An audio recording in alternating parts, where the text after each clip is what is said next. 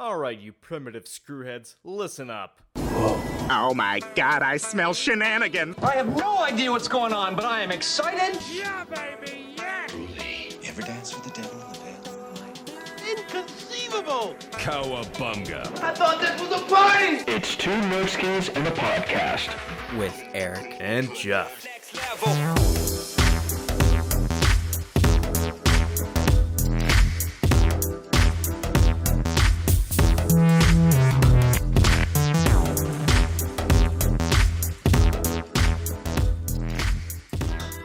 Well, everybody who wants to see a little play about Hitler, huh?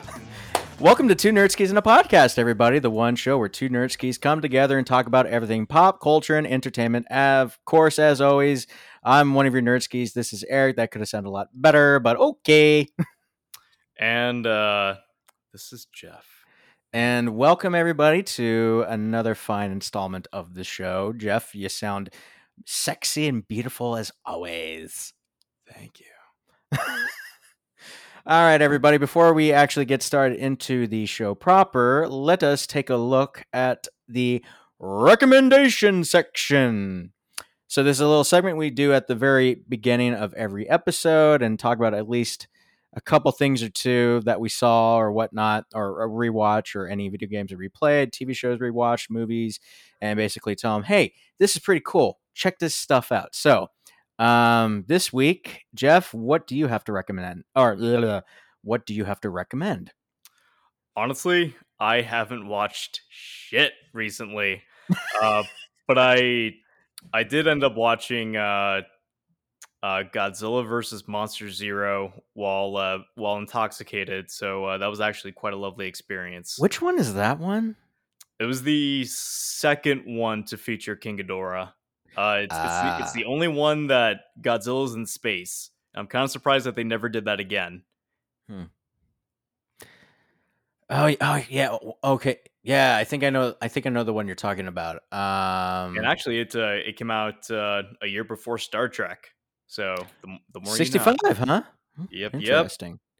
All right. Well, then, uh, Jeff, you're going to like this recommendation I have. Um, so I've been feeling a little bit macho and manly as fuck in terms of uh, my palate. So I was rewatching some action movies, and the one I want to discuss the Expendables trilogy.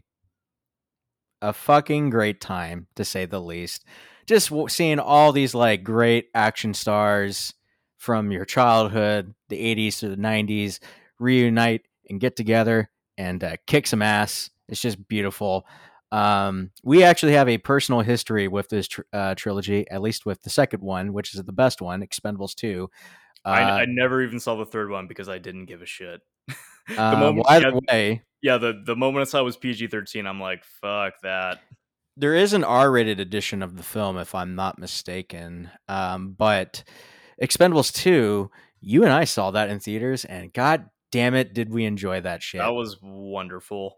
That uh, Um, because the uh, I mean, I haven't seen the first one in probably like eight years, so I don't know how it holds up now. But I just remember kind of being bored with it and not, and it didn't really leave much of an impression. But the second one was more or less what I wanted from that first movie because I've I've rewatched Expendables 2 a decent amount of times. Uh, so that that's the only one that really counts to me. But eh, maybe the first one, maybe the first one grows on me, and maybe the third one is. Uh, I mean, aside from having the worst poster in cinematic history, uh, maybe it's uh, maybe it's passable. Um, well, there is the extended director's cut of uh, the Expendables, the first one, because I know Sly. Obviously, it, it, this is Sylvester Stallone's baby, um, the trilogy, but he he produced it the entire the whole thing, and then um, I think he definitely wrote and directed the first one, but the second, I mean, the second and the third movies, those weren't directed by him. I think he definitely helped produce them, and then that was about it in terms of uh, behind the scenes work from him. I think maybe he had a hand in writing them a bit, but um, other than well, definitely like uh, I think part of uh, what made the second one so great was the director, the guy who directed fucking Con Air, is that who that was? Simon West. Okay, so we probably should That- watch that Con Air at some so point. much. I mean, you already know it's an amazing movie when like they even make a Chuck Norris joke in that movie.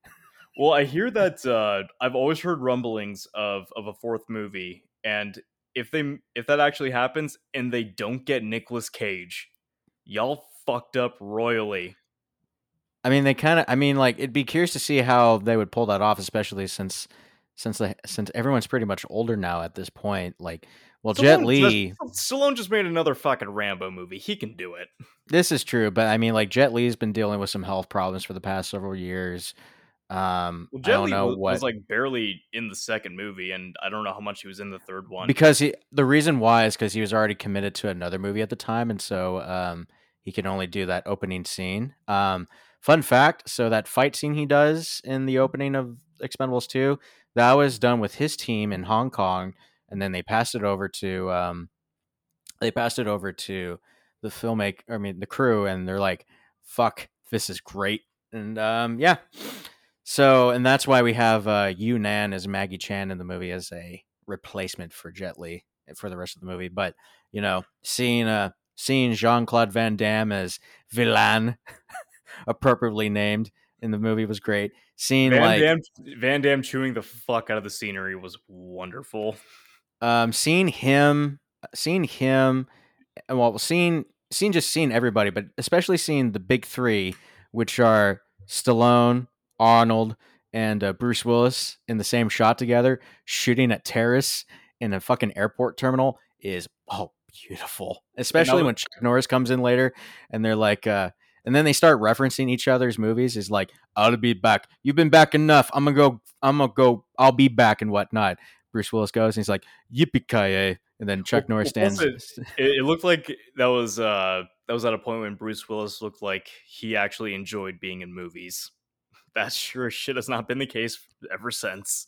Nope, because he's- been doing a shit ton of direct to video uh, movies ever since. What a shame. What a shame. Yeah, he's basically even- become like, he's basically become the Steven Seagal route, or he's done the Steven, Seagal route these days, Or- where basically. or or Nick Cage, but he but, but even Nick Cage, like I think he's starting he's starting to like to to turn things around, uh, because he's he seems to be in a lot of, I mean, like he'll still turn out uh, churn out the occasional uh turd, but at least like when uh when he comes out with a good movie, like he knocks it out of the fucking park.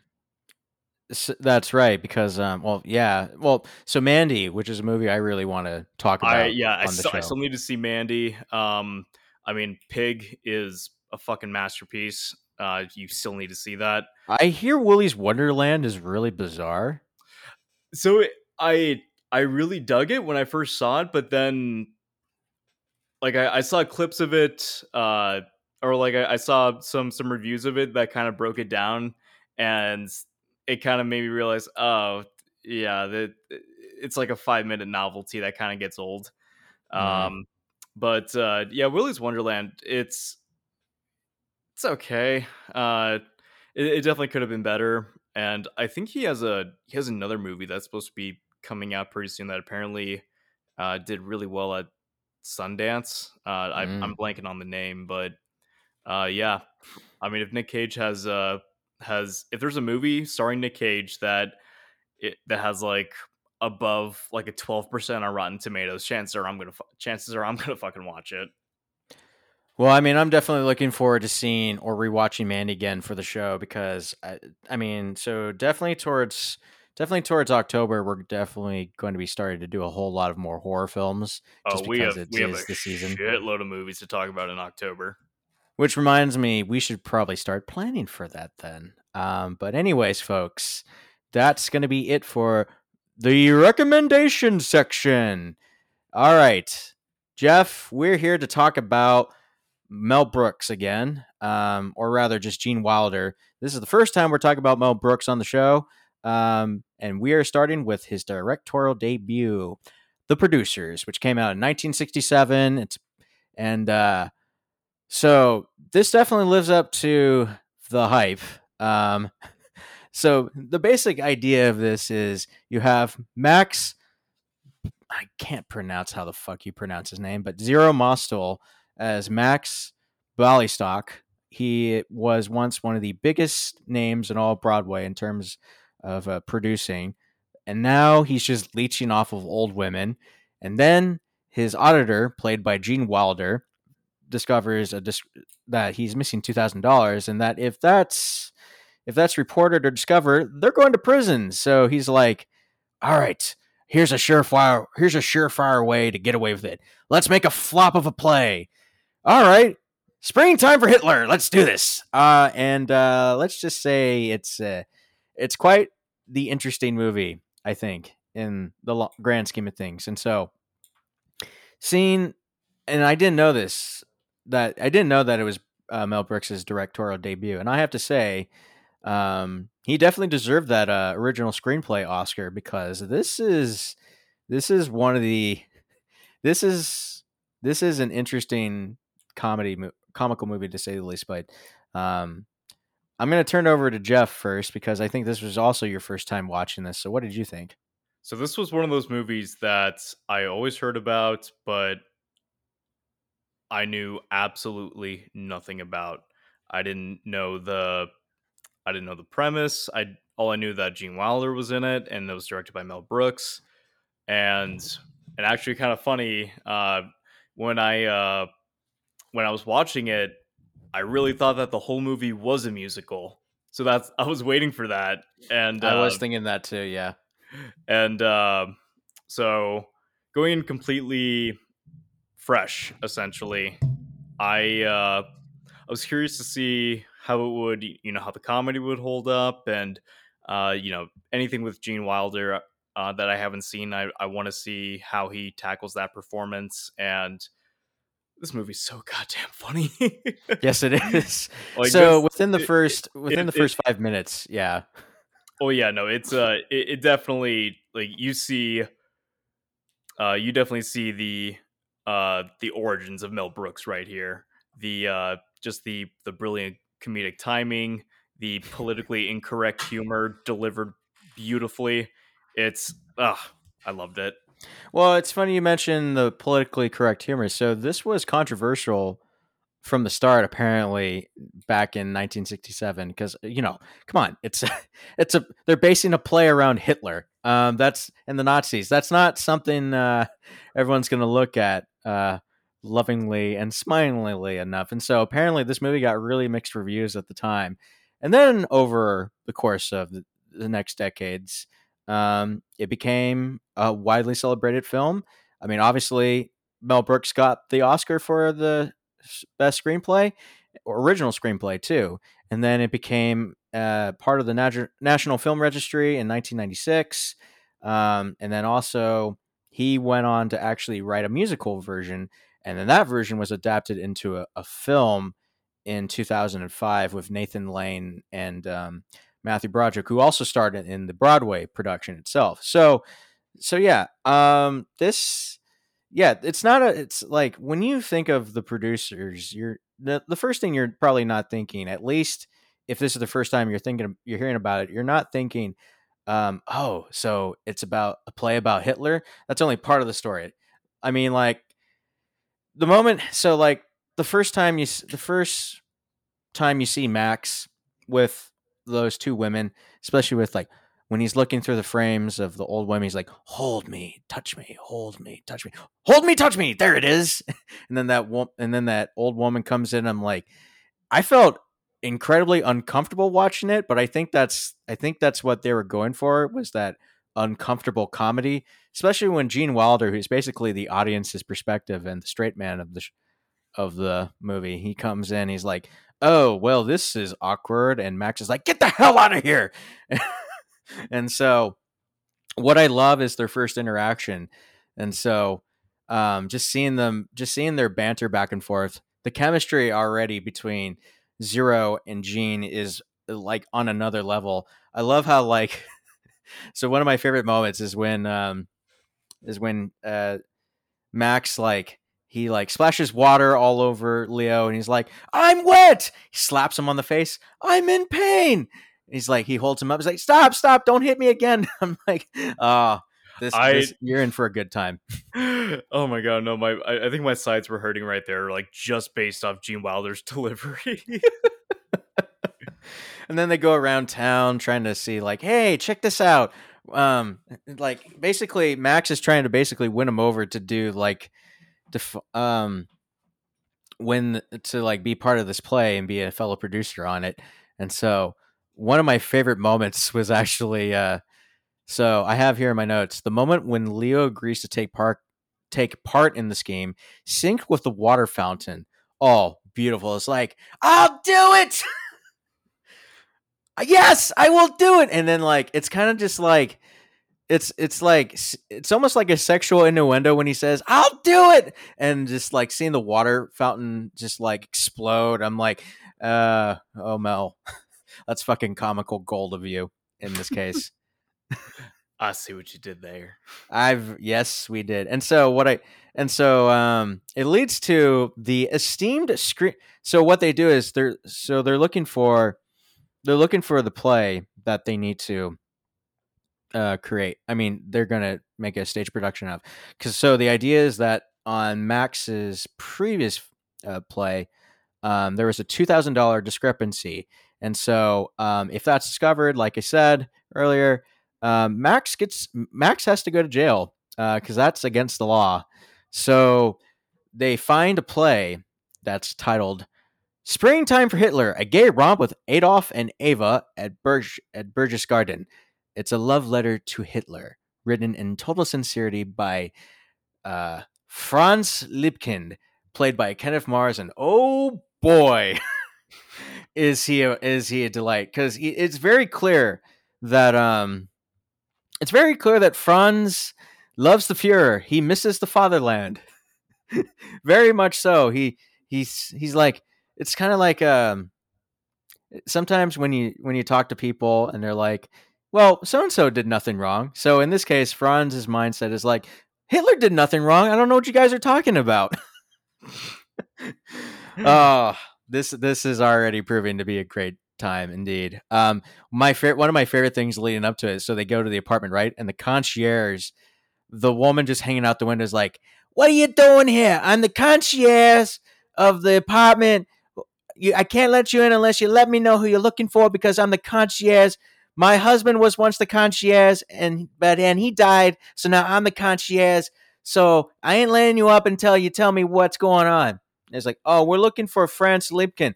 Oh, he's on the top floor, room 20, I think. You're not going to find him there, though. He's up there with birds, lots of birds. And he, she's not kidding. He's up there with a lot of birds. And uh, I love how, like, they things like, uh, Franz Lipkin, no, you are not taking me. Uh, I am an, I am an American. I love America.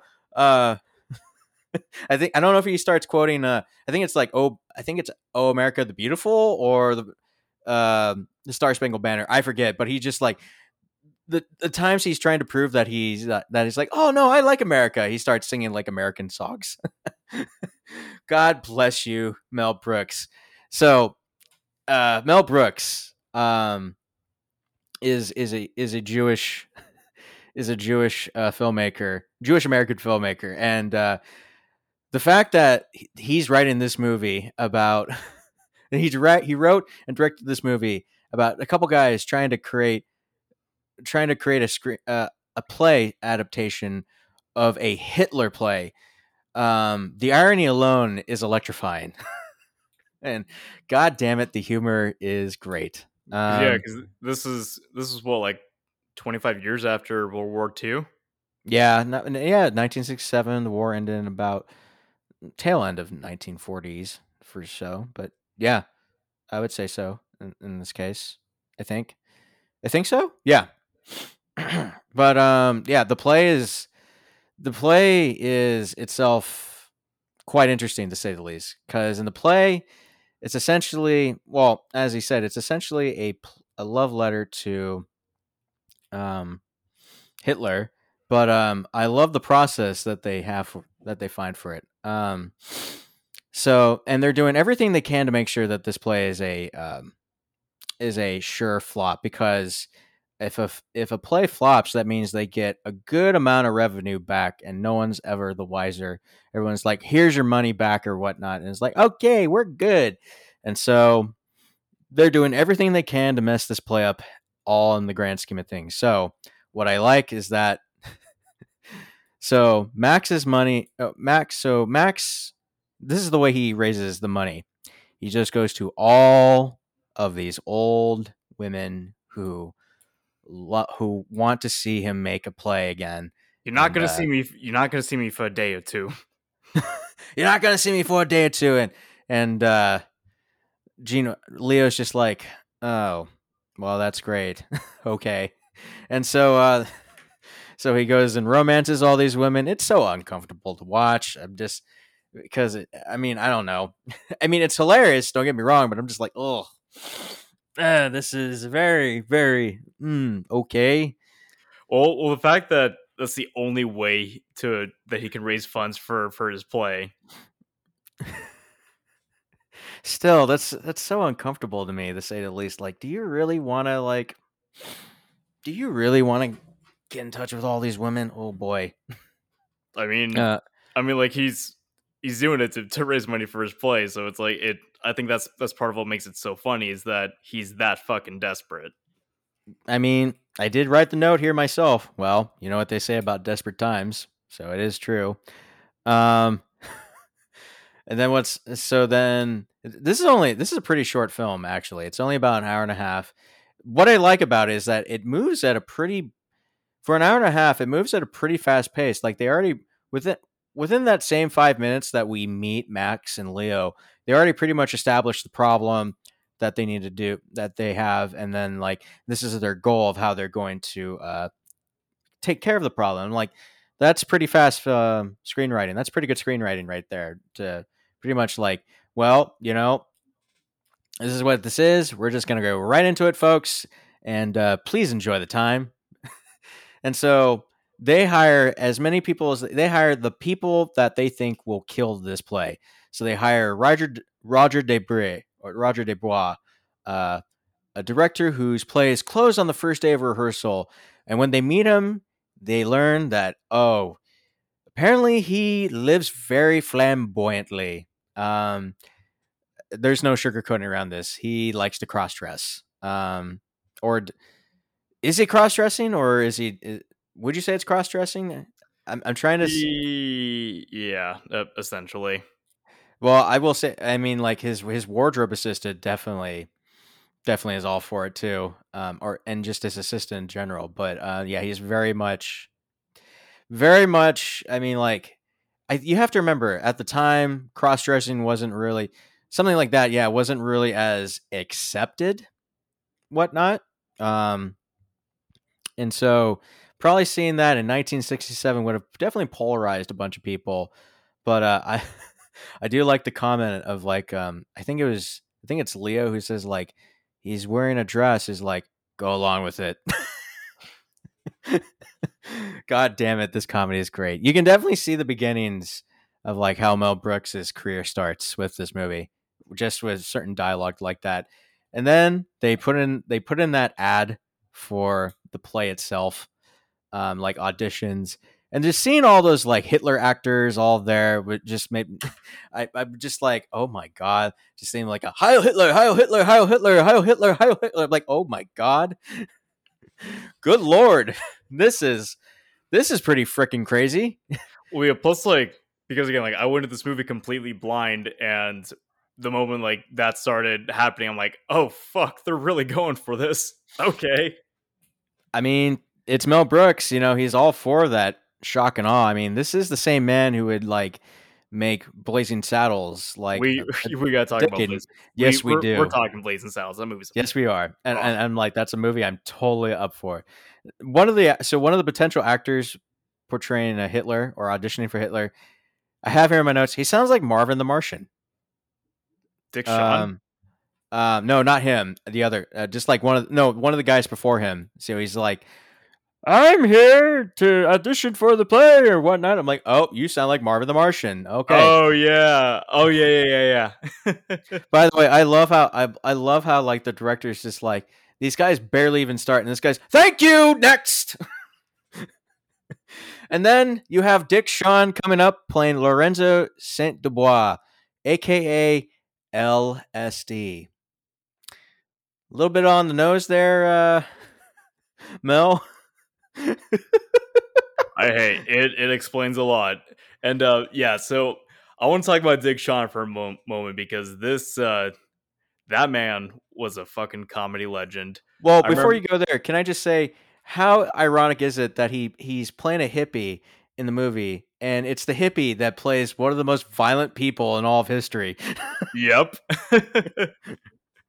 so the uh, first time I saw Dick Shawn was uh was in uh, It's a Mad Mad Mad Mad Mad World, which another one we definitely have to talk about. I forgot about that movie. Yeah. and he is so fucking good at just playing insane characters like uh like because it's really hard to be uh to have that level of uh like clear insanity but also being really fucking funny at the same time like trying to balance those two out other otherwise you just sound like an obnoxious asshole that's that's just like screaming all your dialogue but Dick Shawn was uh, was one of those uh, was one of those comedic actors that because I, I need to see more of his uh, filmography, but every time I've seen him, like he just he nails that, and I've I've seen some of his stand up, and oh, it's wonderful.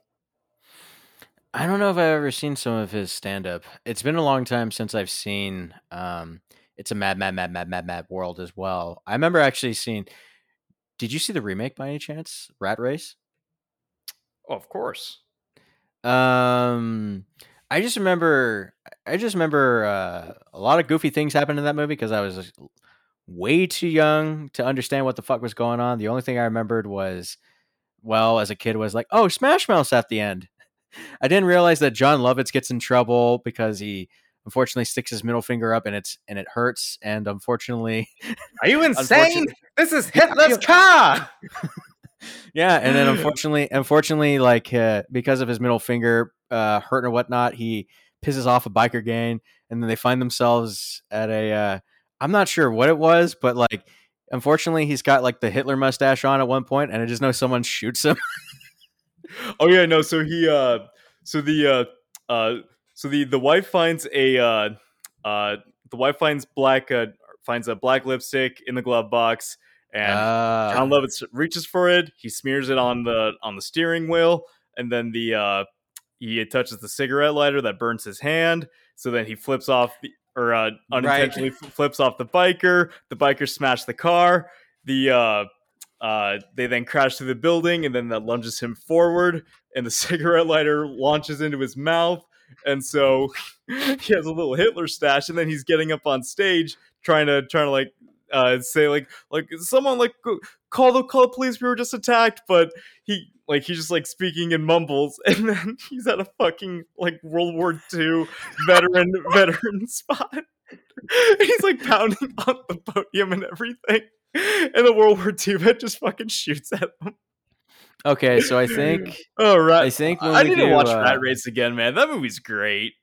I think when we uh i think for that one we should probably do uh, compare contrast kind of like our first episode for uh, footloose and just do uh i a mean mad yeah, mad mad mad world and rat race. I mean, at least like uh those two alone, like they have the basic plot structure, but the way that they execute their their jokes and everything, like it's just a radically different uh different type of humor.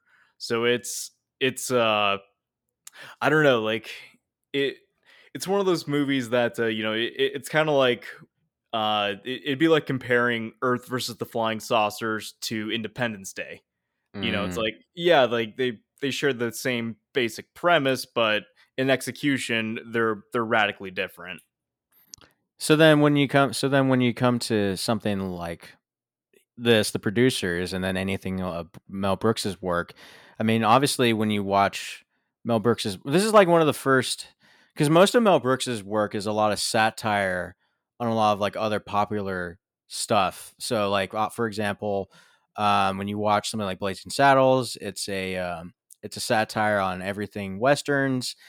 Young Frankenstein is essentially a parody on all the Universal monster movies. and then when you see something like see something like Spaceballs, especially Spaceballs, that's a parody on everything science fiction and especially Star Wars. Merchandising, merchandising. Merchandising Where the real money from the movie is made. Spaceballs the cereal, Spaceballs the flamethrower. The kids love this one. Comb the desert. We ain't found shit.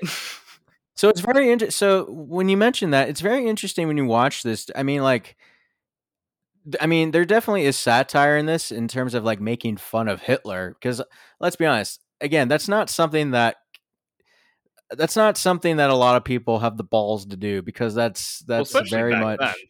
especially back then. I mean, probably. Even, probably, I'm not sure even if today you could get away with that, especially with like woke culture and cancel culture. Like, even then, like I don't think it's Well, PC well, yeah, I to mean, make I fun mean, of. I mean, that. yeah, like Mel Brooks could not happen today. So that that's that's why I think you know his films are so fucking important, especially especially today. and that, I mean, you can definitely see the beginnings of this in this film too. So I mean, just the fact that like I again, I think the I think the biggest part of it too is like look at Franz Liebkind, who is essentially like a Nazi who loves or he's an ex-Nazi, but you can clearly tell that he loves Hitler and like wants to tell the world wants to share his vision to the world that like Hitler was not a bad person um even though that's clear even though everyone knows that like clearly he's a nutcase because it's true but it's just so hilarious that like we're trying to that like Mel Brooks is basically uh trying to convince you that oh um Hitler wasn't so bad especially in this little play here um and so yeah there's a lot of great satire in this in term that like it's the kind of satire that as Jeff mentioned you can't really get away with today because a lot of people just get like really upset and PC, and uh, they would just admi- immediately say this movie needs to go in the garbage. But like, I think you need that kind of satire because it helps kind of show the lunacy of what's going on in the current day as well. Well, you know? comedy is about pushing the boundaries, and if you're if you hold back on that, then comedy just it it falters. You know, Mhm. like like there's no like it, it- it's like if you try to uh to watch a politically correct stand-up comedy routine, it's the most unbearable shit you'll ever see because they're always holding back because they're worried about pushing pushing any buttons and you can't fucking do that. But you watch someone like Dave Chappelle and he fucking kills it every time he does a special because Well, him and Bill Burr, yeah, yeah, because they they're not afraid to go there. And we always need comedians like that, you know, especially I mean like like uh George Carlin especially is prob is one of the fucking greatest. Like uh just uh, uh I, I could go on forever about George Carlin. Well, George Carlin is one of those comedians. Like, if you watched his stand up, it was almost like watching an R rated TED talk, wasn't it? Because it It, basically, it really was because it's like uh he had this uh he had this one uh this one routine just com- just like t- complaining about uh about parents uh not disciplining their kids and it is one of the funniest fucking things ever because of, because of the way he was able to not only make you laugh but also make you realize oh he's actually just telling the truth he's just making you laugh while doing it and that's where I think the best comedians are able to really perfect their their craft because there's always the best comedy is always around a morsel of truth. and I it, that is definitely something I agree, and especially, I mean, it is unfortunate in, eh, that we live in this time of day and age where comedy is under attack. It's like Jeff said, like people, guys like Dave and Bill, those those guys are unafraid of like the current climate, and they're not afraid of telling it as it is. And a lot of people don't like hearing that truth, and so they try and cancel them. But I mean, like I remember when I, I think one of Dave Chappelle's specials came out on Netflix and it got panned apparently. Like Rotten Tomatoes gave it like eh, well like the consensus the the consensus on Rotten Tomatoes was a 0% like critical rating, but the audience rating was like through the roof. Yeah, So that no, really kind of goes to show the disconnect too. Well, plus And like, then- and, and then you well, and then you see the inverse on on like a fucking Amy Schumer special, where it's like it's uh like like the the critics will will just suck that thing's dick, but then the the, uh, the general audience consensus is no, this fucking sucks.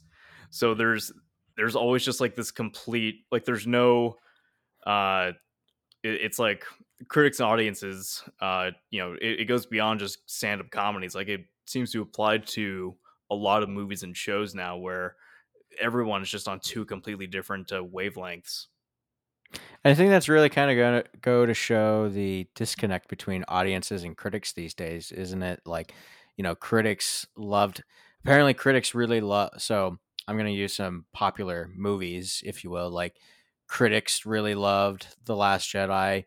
Audiences fucking hated that movie. Critics really loved um, something like Captain Marvel. Audiences did not like that movie. Um, and then I think shit, I, I'm not sure what it was, but like I'm trying to remember like another popular movie that I'm trying to think of one where like audiences really loved. No, no, no. Yeah, I'm trying to think of something that audiences really loved but critics despised. Um, well, that's almost like every movie, kind of almost that isn't like perceived as like a masterpiece or whatnot, isn't it? I guess. Oh no, I, I can think of one. Um, Godzilla, King of the Monsters. Like critically speaking, like people tore that movie to shreds, but like the audience score was like through the roof almost with that one too. But Yeah, I mean, because- me and Jeff talked about that at length as well. Check out our episode on uh, Godzilla, King of the Monsters. Um, but uh, for more information on that movie, but but yeah, but then again, that movie wasn't trying to do anything like too ridiculous. It was trying to tell uh, like a fun monster movie about Godzilla finally facing King Ghidorah in an American adaptation with Rodan and Mothra, and I think that's all you really needed. well yeah well plus like i think that's why pretty much a majority of all audiences en- have enjoyed the monsterverse movies so much is because they're not trying to be anything beyond what they what they advertised they're fucking monster movies like there's no there's no higher uh political or social message that they're trying to trying to implement under the surface it's like no it's it, it like you come to see a movie like Godzilla versus Kong, you want to see the big mon- monkey punch the big lizard in the fucking face. That's exactly Mhm. what you got. And that movie made a shitload of money. Like, uh, because I feel like that movie came out at the perfect time because that was kind of the right, that was like the best movie to welcome audiences back to the theater. So then, when you look at something like the producers, as I mentioned, apparently because of its subject material, that was something that critics really frowned upon, and uh, it, it- and as a result, it got really mixed reviews. But it got became a cult film as a result. But then it, it was a cult film at first for a very long time, and then as a result, because of it, the film became more widely celebrated as a as a satire. I mean, again, for fuck's sake, Brooks won the. I mentioned again, yeah, he won the best Oscar for uh, the Oscar for best original screenplay. Um, and uh, I mean, the subject material in it itself is, I mean, again, it's a comedy about a couple guys trying to make a play about humanizing Hitler, satirizing Hitler. That that's not something you can do like easily, isn't it? Again, and so Mel, this goes to show that Mel Brooks, even back then, had the balls to like make fun of topics like this, especially when you get to something like Blazing Saddles, where, um, so, so just a sneak peek of how of what to expect from when we talk about Blazing Saddles. That feature, the main star is essentially a black sheriff, and you can just think of all the racist things that are going on with that, the under, yeah, the racial undertones with that uh, idea and concept to begin with. And uh, that's just Mel Brooks just pushing the envelope once again. And uh, you can definitely see here the beginnings of what will become Mel Brooks's career in this film, especially again through the play of Springtime for Hitler. Um, the play itself, um, how about that opening number, Springtime for Hitler? it's like My- Springtime for Hitler. Yeah, my I remember like my my mouth was wide open and I was just chuckling all throughout like, "Oh my fucking god." By the way, so like there is one there, during the during one. Did you notice the one guy during there was like so some of the guys some of the performers were dubbed. Did you catch Mel Brooks's voice during that? I did. I did. Yeah, Mel Brooks has such a distinct voice that 'cause I think he. I mean, like aside from something like, uh well, like in Blazing Saddles and uh, Spaceballs, you know, he has like uh, uh, like he, he did. I think actually no, I'm pretty sure he plays like at least a small role in all of his movies. This is like the one movie where he doesn't. I think it's just a small cameo, but yeah, I think you're right. Like he's always at least featured. Because like in Mel- in um, because like in Mel in um Robin Hood Men in Tights, he plays Rabbi Tuckman. So it's a play. So instead of Friar Tuckman, it's Rabbi Tuckman.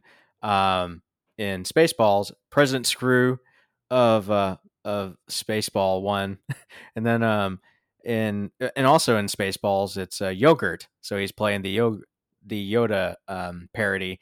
So he's already doing double ditty on that. Um, I'm trying to remember who he is in um in Blazing Saddles. We'll probably rem- I'll probably finally figure who that is, who it is that he plays when we get there. But yeah, it's it's already you can even then like you could tell like he was involved like in in front of the camera too, not just behind the camera as well. But um, but yeah, that that opening performance, that's already you can tell like Jesus Christ, like ever.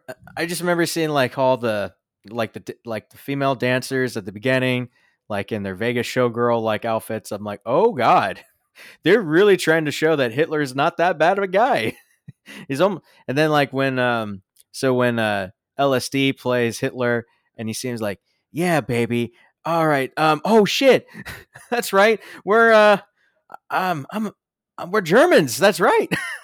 He's basically playing him as a goofball, uh, which is which is hilarious already to begin with, and like, so it does lead into it does lead into the ultimate con the ultimate consequence. So like, so as you know, of course, Max and Leo, they're trying to make sure that this movie's a flop.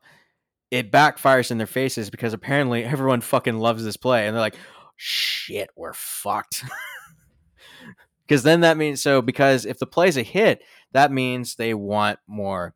They want more financial returns uh, for future performance or future, yeah, future performances, and they're like, "We don't have the money for that. We're going to jail." And so and then during the entire time too, Franz is watching his play go to shit. Is like he he hates that they're that they've made a mockery of it, and he also the other thing is like he also tries to close the curtains and is like this is a mockery of everything, but uh the audience. The audience just thinks it's another part of the performance, which is hilarious, and so, uh, and so, um, one of my favorite lines in the movie is when um is when Max is he cannot believe that the play is a success. He's like, I was so careful. I picked the wrong play, the wrong director, the wrong cast. Where did I go right? Where did I go right? and then like his secretary, and uh, uh, we forgot to mention his secretary, who really doesn't really speak English. um, she's just Oh, like secretary. yeah. she's just saying weird she's just saying random phrases that he taught her to say. And then like uh I remember like when they come back from the play, she's like she unrubs is like make love time? He's like, No, no, not none of that. Go go to work. And she's like, Okay. And uh, her idea of going to work is apparently just like putting on a record and just dancing. Good God, Mel this Brooks movie doesn't give a fuck. does it. You can again. This is clear. Again, it's the, you can see again in this movie just the beginnings of just how Mel Brooks clearly doesn't give a fuck in terms of like what audiences are going to think. It's like audiences, you're either going to have fun with this movie or you're not. I'm just here to make sure everyone's entertained. and like if I make fun of a lot of people, I'm sorry. But uh that's how it works all in the end. That's comedy and that's satire. Like you either get with it or you don't get with it. That's just what it is. And uh, um, when Franz tries to shoot, Franz comes in. He's like he tries to shoot him, and uh, they're they're all deciding like, you know what, we're gonna blow up the building instead, and uh, that even backfires too. And uh, I love their trial, by the way. All the old women are like behind them, Oh and then like, uh, and then like, and then the judge is like, uh, "Mr. Foreman, how do you find how do you find the defendants?" We, the jury, find the defendants incredibly guilty. And I'm like, I'm pretty sure a jury is not supposed to say incredibly guilty. They're just supposed to say guilty. But for all intents and purposes, for comic for comedic timing, of course, fuck it, why not? why not? Just go ahead and just say they're incredibly guilty. I mean, of course they are. They basically are committing fraud, um, financial fraud. But um, you know, there's a little bit of uh nice. There's a little nice tender moment. So like Leo, I like how Leo basically states, you know, like Max here, he's the most selfish man I have ever met in my life. But he also says that because of him, like no one ever called me Leo. Everyone called me by my last name, Bloom. But he called me Leo. And for that, he changed my life for the better. And uh, Max is like, I've learned my lesson. Cut to, they're in the state penitentiary. and they're already putting together a new play called uh, Prisoners of Love. Um, and we don't, and um, we actually aren't sure how it's supposed to turn out. But the implication is that it's going to be actually worse than Springtime for Hitler because they're actually trying to make a good play. And also, um, also, so the way that the way that um, Leo continues their old scam. He's overselling the shares of the play to the fellow prisoners. Like, you own 20%, you own 20%, you own 20%. Um, tell the warden he can get have uh 50%. And that's how the movie ends. like, good God. And you're just you just can't and like and you're just in awe of like, yep, I just watched a Mel Brooks movie. And I mean, I have loved Mel Brooks movies. Um, I think the first one I ever saw was Rob, Robin Hood Men in Tights. I could be mistaken. I've seen bits and I, I remember used to watch bits and pieces of Blazing Saddles on TV here and there, along with Spaceballs. Eventually, I finally watched Spaceballs and I fell in love with that movie. And then I eventually saw Blazing Saddles and I'm like, this is fucking gold. Especially when like they, because Blazing Saddles is like one of the greatest wall breaking, mo- fourth wall breaking movies like has one of the best fourth wall breaking scenes I've ever seen, where essentially they break in. Don't ruin it. We'll we'll Yeah, save it. Let's not ruin it. Um, but uh, um, so yeah, it's just what a what a fun time from start to finish. Um, and it really just goes to show that like it's kind of sad that he can't really make a movie like this again, e- especially given the climate that we're in. But Actually, I don't know. since we're on that, I have a quote from Mel Brooks himself. Society's stupidly politically correct sensibilities will lead to the death of comedy. Truth.